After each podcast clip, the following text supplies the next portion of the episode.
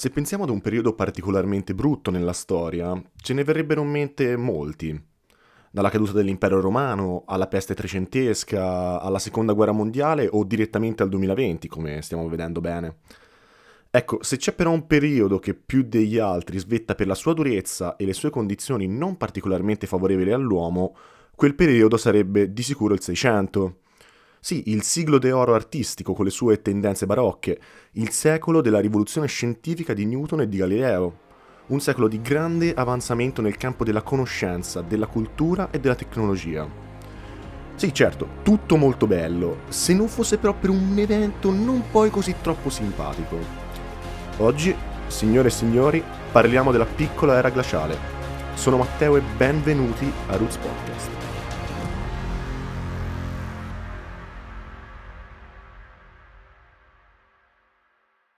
Per parlare di storia del clima dobbiamo necessariamente partire dall'inizio. Durante il primo report dell'IPCC, ovvero l'Intergovernmental Panel on Climate Change del 1990, fu smentita per la prima volta l'idea della sostanziale stabilità del clima. Fu questo il teatro dove per la prima volta si ufficializzavano le teorie del riscaldamento globale, un tema che rimane caldo anche ai giorni nostri. Di fronte a questa considerazione molti scienziati reagirono e nel terzo IPCC del 1998 tre climatologi, Mann, Bradley e Hughes, avanzarono una teoria molto particolare che confermava le preoccupazioni riguardo al surriscaldamento globale. Era la cosiddetta teoria del bastone da hockey. In questo studio sul riscaldamento globale, che esaminava i cambiamenti del clima fino agli anni 2000, si sosteneva che gli anni 90 del XX secolo erano stati in media più caldi di qualsiasi altro decennio. Si sosteneva poi che questo riscaldamento globale era di natura antropogenica, da ricondurre sostanzialmente all'effetto serra. Al di là del dibattito in corso sul cambiamento climatico, questo studio metteva in luce molto bene i cambiamenti climatici avvenuti nel corso dei secoli.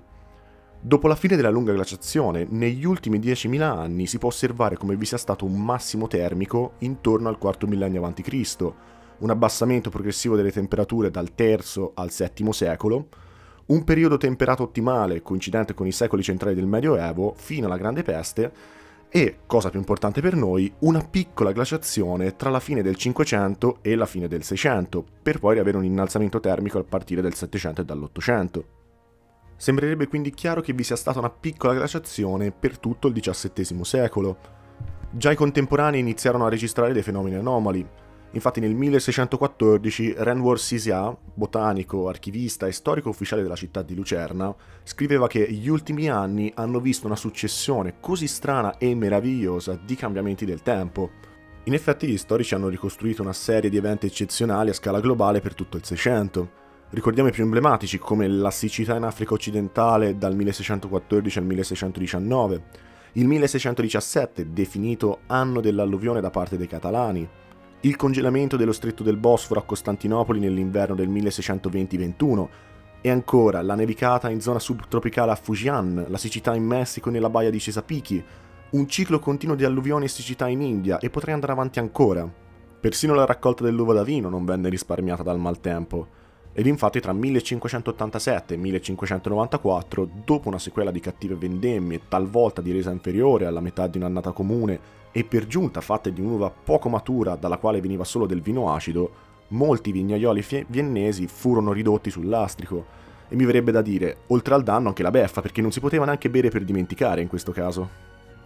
Insomma, il XVII secolo è caratterizzato dal fatto che questo tipo di eventi si susseguono continuamente in entrambi gli emisferi, concentrandosi proprio nel corso di un secolo. Ovviamente questi eventi eccezionali erano percepiti con paura dalle popolazioni del tempo, soprattutto per le loro ricadute sull'agricoltura. Una serie di cattivi raccolti sconvolgevano intere società, rompendo i cicli di lavoro, cambiando la vita familiare e soprattutto creavano le carestie devastanti. Naturalmente le motivazioni erano ricercate in fenomeni sovrannaturali. I disastri naturali erano attribuiti ai peccati degli esseri umani e alla mala amministrazione, pertanto i gesuiti e le autorità religiose in generale predicavano una vita di moderazione e di privazioni. È chiaro anche il legame tra la piccola glaciazione e l'intensificarsi della caccia alle streghe in Europa e Nord America. Tra 1635 e 1645 vi fu letteralmente un panico di stregoneria, con più di 30.000 condannati solamente in questo periodo. Ma comunque, oltre alle ragioni sovrannaturali, erano date anche delle motivazioni naturali ai fenomeni, come la configurazione delle stelle, le eclissi e i terremoti. I dibattiti sull'influenza dei corpi celesti sulla Terra e sulle attività umane furono accesi grazie anche alle scoperte scientifiche avvenute nel Seicento. Diversi astronomi del tempo, tra cui proprio Galileo Galilei, sostenevano che la diminuzione delle temperature sulla Terra fosse causata dall'aumento delle macchie solari. In realtà è proprio il contrario, all'aumento delle macchie aumentano anche le temperature, ma di fatto stabilirono per la prima volta una relazione diretta tra macchie solari e temperature terrestri. Questo tipo di rilevazioni furono possibili solo grazie al progresso tecnico e allo sviluppo dei telescopi in particolare. Il fatto che nel XVII secolo ci sia stata una riduzione dell'energia solare arrivata sulla Terra è avvalorato da altri dati confermati recentemente. Dallo studio delle fonti, l'astronomo inglese Edward Maunder osservò come tra 1643 e 1715 ci sia stata una drastica riduzione dell'attività solare. Gli astronomi osservarono infatti solamente una cinquantina di macchie solari nel periodo, una quantità estremamente bassa rispetto alle normali 40 o 50.000. Un altro metodo utilizzato dai climatologi per studiare il clima di quegli anni è quello della dendrologia, cioè lo studio dei tronchi degli alberi.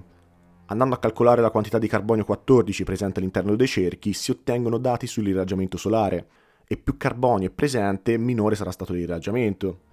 Il freddo straordinario di quegli anni sarebbe confermato anche da un altro fatto molto peculiare. Ancora oggi i grandi musicisti internazionali si contendono dei preziosissimi strumenti fatti dai famosi liutai dell'epoca, come Stradivari, Amati, Guarnieri e Fusen. Questi hanno fabbricato alcuni dei migliori strumenti ad arco della storia, ma quale sarebbe il loro segreto? Nel 2003 lo studioso Henry Grissino Mayer dell'Università del Tennessee ha ipotizzato che la crescita più lenta della flora alpina nel clima freddo di quegli anni sia uno dei fattori principali dai quali deriva il suono inconfondibile di quegli strumenti. La loro eccezionale risonanza andrebbe quindi ricondotta proprio alla grana più stretta della fibra vegetale cresciuta nelle temperature più rigide. Ovviamente non sto dicendo che la fama di Stradivari derivi da qualche grado di temperatura in meno, però è interessante notare come certi aspetti di questo periodo arrivino fino a noi sotto forma delle più svariate cose, come ad esempio un violino. Tornando a parlare di fonti, molti osservatori dell'epoca ci parlano di un sole pallido, privo della sua corona luminosa. Le ragioni di questo fenomeno sarebbero da ricercare, secondo molti, in un'attività vulcanica eccezionale, che, emettendo grandissime quantità di polvere nell'atmosfera, avrebbe riflesso i raggi del Sole riducendo l'energia termica e quindi portato ad un brusco abbassamento delle temperature. A questo proposito gli astronomi reali della Corea registrano come a metà del 600 i cieli siano stati oscurati dalla polvere 38 volte in un anno, a dimostrazione di un'attività vulcanica molto voluminosa. Diciamo che questo non fa troppo bene alle coltivazioni. E diciamo che anche non mangiare non fa neanche troppo bene alle persone, che solitamente se non mangiano muoiono. A quanto pare il raffreddamento globale ebbe effetto anche sul fenomeno di El Niño, il simpaticissimo nome dato all'oscillazione meridionale, un fenomeno climatico periodico che provoca un forte riscaldamento nelle acque del Pacifico meridionale. In un anno normale, la pressione superficiale dell'aria nella regione equatoriale del Pacifico è più forte ad est rispetto che ad ovest, per questo prevalgono i venti orientali, che soffiano dall'America verso l'Australia e il sud-est asiatico. Negli anni più freddi, invece, la pressione dell'aria diminuisce ad est ed aumenta ad ovest, e quindi il modello si inverte, perché i venti orientali sono più deboli. Perciò le correnti marine calde si muovono verso il sud e il Centro America. Questo fenomeno è detto appunto anno di El Niño, e gli episodi del Niño influenzano drammaticamente il clima del mondo. Dato che l'aria sopra il Pacifico equatoriale si riscalda ogni primavera, si creano enormi nuvole di pioggia, in un anno normale queste piogge cadono in Asia sotto forma di monsone e alimentano quindi i raccolti indiani. Ma in un anno in cui si manifesta il Nigno, il monsone si indebolisce in Asia, alimentando quindi la siccità dell'area e facendo fallire i raccolti, e causa di conseguenza forti alluvioni in America, che creano inondazioni catastrofiche sul suolo continentale. Si verificano quindi zone di riscaldamento anomale, zone di siccità estrema, zone alluvionate, zone dove alluvioni, caldo, siccità si intersecano, insomma l'equilibrio delle società agricole va un po' a farsi benedire. Oggi si calcola che questo fenomeno avvenga in media ogni 5 anni, ma alla metà del XVII secolo El Niño avvenne dalle 2 alle 3 volte più spesso. Tra 1660 e 1680, ad esempio, le fonti provenienti dalla provincia cinese del Guangdong mostrano come ci siano stati più tifoni in vent'anni che in qualsiasi altro momento della storia registrata. Le mutate condizioni meteorologiche dell'Oceano Pacifico emergono anche da un'altra anomalia molto particolare, riguardo però la durata dei viaggi del galeone di Manila. Il galeone di Manila era la denominazione della flotta di galeoni spagnoli che andavano dalle Filippine ad Acapulco in Messico, trasportando principalmente merci cinesi, in particolar modo spezie, schiave ed argento. Nei primi e negli ultimi decenni del XVII secolo la traversata nel Pacifico era di circa 80 giorni e poteva scendere anche a 50 in alcuni casi, ma tra 1640 e 1670 la durata media saliva ad oltre 160 giorni a causa dei forti venti contrari, e in molti casi le navi non arrivavano mai. Infatti degli ultimi 11 galeoni affondati nella traversata, 9 di questi si collocano tra il 1639 e il 1670, periodo di maggiore incidenza di El Niño, Cambiamenti così radicali possono essere spiegati solo con un cambiamento drastico nella natura degli eventi del Pacifico. È stata formulata recentemente un'interessante ipotesi di correlazione tra il fenomeno del Niño e tutta la serie di fenomeni climatici negativi avvenuti nel 600. Gli scienziati calcolano che in un anno normale il Pacifico si trovi 60 cm più in alto sulle coste asiatiche, grazie al fatto che i venti soffiano dall'America verso l'Asia, spingendo quindi le correnti verso est. Negli anni di El Niño, invece, i livelli si invertono verso le coste americane, perché, come abbiamo detto, i venti spingono in direzione opposta. Il movimento congiunto di una così grande massa d'acqua come l'Oceano Pacifico genera una forte pressione sulle placche costiere del Sud America e della California, che, come sappiamo, sono situate lungo la cintura di fuoco, luogo di molti dei più grandi vulcani attivi al mondo. La maggiore pressione esercitata dall'oceano sulle coste stimola allora un'attività vulcanica molto superiore alla media, che immette grandi quantità di cenere nell'atmosfera. È proprio qui che si innesca un circolo vizioso. La cenere vulcanica va a ridurre l'energia termica in arriva sulla Terra, schermando e riflettendo i raggi solari e causando quindi un abbassamento delle temperature. L'abbassamento delle temperature, come abbiamo visto, potrebbe far aumentare la frequenza e l'intensità di El Niño, che a sua volta sposta le acque dell'Oceano Pacifico verso l'America, esercitando una maggiore pressione sulle placche tettoniche, come abbiamo detto poco fa aumentando di nuovo l'attività vulcanica e facendo riniziare nuovamente il circolo, che diventa quindi sempre più pericoloso per le popolazioni di tutto il mondo. È un'ipotesi molto suggestiva, ma è comunque dimostrato che vi è il doppio di probabilità che il Niño si verifichi dopo una forte attività vulcanica, ed è un dato di fatto che questi fenomeni siano molto più frequenti negli anni centrali del Seicento alla fine di tutto, comunque, bisogna sempre tenere presente che la temperatura media globale ha mostrato una notevole stabilità nel corso degli ultimi sei millenni. Se calcoliamo la differenza delle temperature all'equatore durante l'optimum medievale e durante la piccola era glaciale, possiamo vedere come la differenza non sia superiore a 3 gradi, Bisogna però tener conto che questi dati sono rilevati all'equatore, mentre nell'emisfero boreale, sede della maggior parte dell'umanità, così come della maggior parte delle guerre e delle rivoluzioni che avvennero nel XVII secolo, il raffreddamento solare è maggiore rispetto a quello calcolato all'equatore, sia per l'angolatura e la latitudine terrestre, sia perché la maggior copertura nevosa e i mari ghiacciati riflettono maggiormente i raggi del Sole nello spazio. Solo pochi gradi di differenza possono quindi determinare fenomeni devastanti. Nelle società preindustriali dipendenti al 90% dell'agricoltura nella sfera dell'economia, un cambiamento del genere può causare enormi problemi a livello dei raccolti. Nelle zone più densamente popolate della prima età moderna, la maggior parte delle persone si affidava al raccolto di quei generi alimentari ricchi di carboidrati, come cereali, grano, segale, orzo e avena in Europa, riso in Asia e mais in America. Proprio per questa estrema dipendenza di vitale importanza per le popolazioni di età preindustriale, Steven Kaplan ci parla proprio di tirannia dei cereali. La dipendenza dai cereali, scrive lo storico, ha condizionato ogni fase della vita sociale. Il grano era il settore motore dell'economia.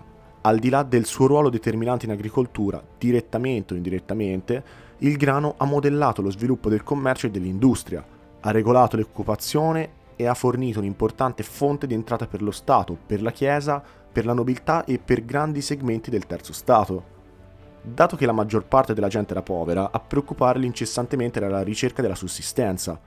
Nessun problema era più urgente, sentito in modo pervasivo e più difficile da risolvere della questione del rifornimento di grano. Il terrore della carestia e della fame perseguitava questa società. Ed ecco quindi che la carestia è il più grande terrore continuo del mondo preindustriale e può arrivare in tre modi distinti. Il primo è l'aumento del prezzo dell'alimento di base di una società. Siccome il cibo nelle società preindustriali arrivava anche a rappresentare la metà della spesa totale delle famiglie, ogni aumento del prezzo del pane può portare all'impossibilità di alimentarsi, perché le famiglie non hanno risparmi. Il secondo caso è quello del calo della domanda e della crisi economica, perché le famiglie, appunto prive di risparmi, non possono comprare nient'altro che da mangiare. Il terzo caso è quello degli impatti economici del fallimento del raccolto. Infatti il fallimento non è lineare, non è prevedibile e ogni carenza riduce l'offerta di cibo in progressione geometrica e non aritmetica, portando quindi all'impossibilità di seminare e alla riduzione totale di qualsiasi surplus economico. Da questo punto di vista, gli studi sulle carestie hanno messo in luce che la tirannia del raccolto produce un certo senso di insicurezza cronica tra le popolazioni, perché una carestia può sovvertire l'intero stile di vita di una nazione. La fame prolungata rompe gli equilibri sociali. I pochi sistemi di welfare locali non resistono ad una carestia continuativa. E ciò porta anche all'immigrazione, che a lungo andare porta al disfacimento della comunità, fino a determinarne la scomparsa definitiva. Nel 600 tutti questi meccanismi sono più accentuati rispetto che in altri secoli. Infatti mai come nel XVII secolo le carestie furono veicolo di grandi epidemie. Il passaggio da carestia ad epidemia avviene attraverso la malnutrizione. Durante la peste del 1631 i registri degli ospedali milanesi mostrano come i pazienti assumessero appena 1500 calorie al giorno, con una forte mancanza di vitamine, frutto di una dieta monoculturale su una popolazione mediamente più malnutrita del normale, a causa del freddo, dell'umidità e dei disastri naturali, le carestie trovano un terreno fertile per la loro diffusione. Basti pensare alla grande epidemia di peste manzoniana o alle tante epidemie diffuse in Europa centrale durante la guerra dei trent'anni. A coronamento di questa riflessione possiamo aggiungere anche un vertiginoso aumento nel tasso dei suicidi, che non guasta mai, dovuto proprio alle durissime condizioni di vita. E siamo finalmente arrivati alle battute finali, e vorrei lasciarvi ponendo per un momento l'attenzione su un fatto molto peculiare, un riflesso di questo periodo di crisi, carestie ed epidemie continue.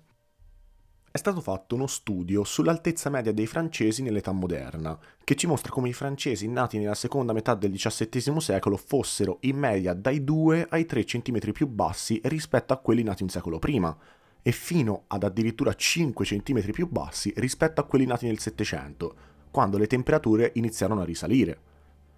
I soldati francesi nati nel 1675, il cosiddetto anno senza estate, sono quelli che raggiungono in media le altezze minori, 1,60 m in media.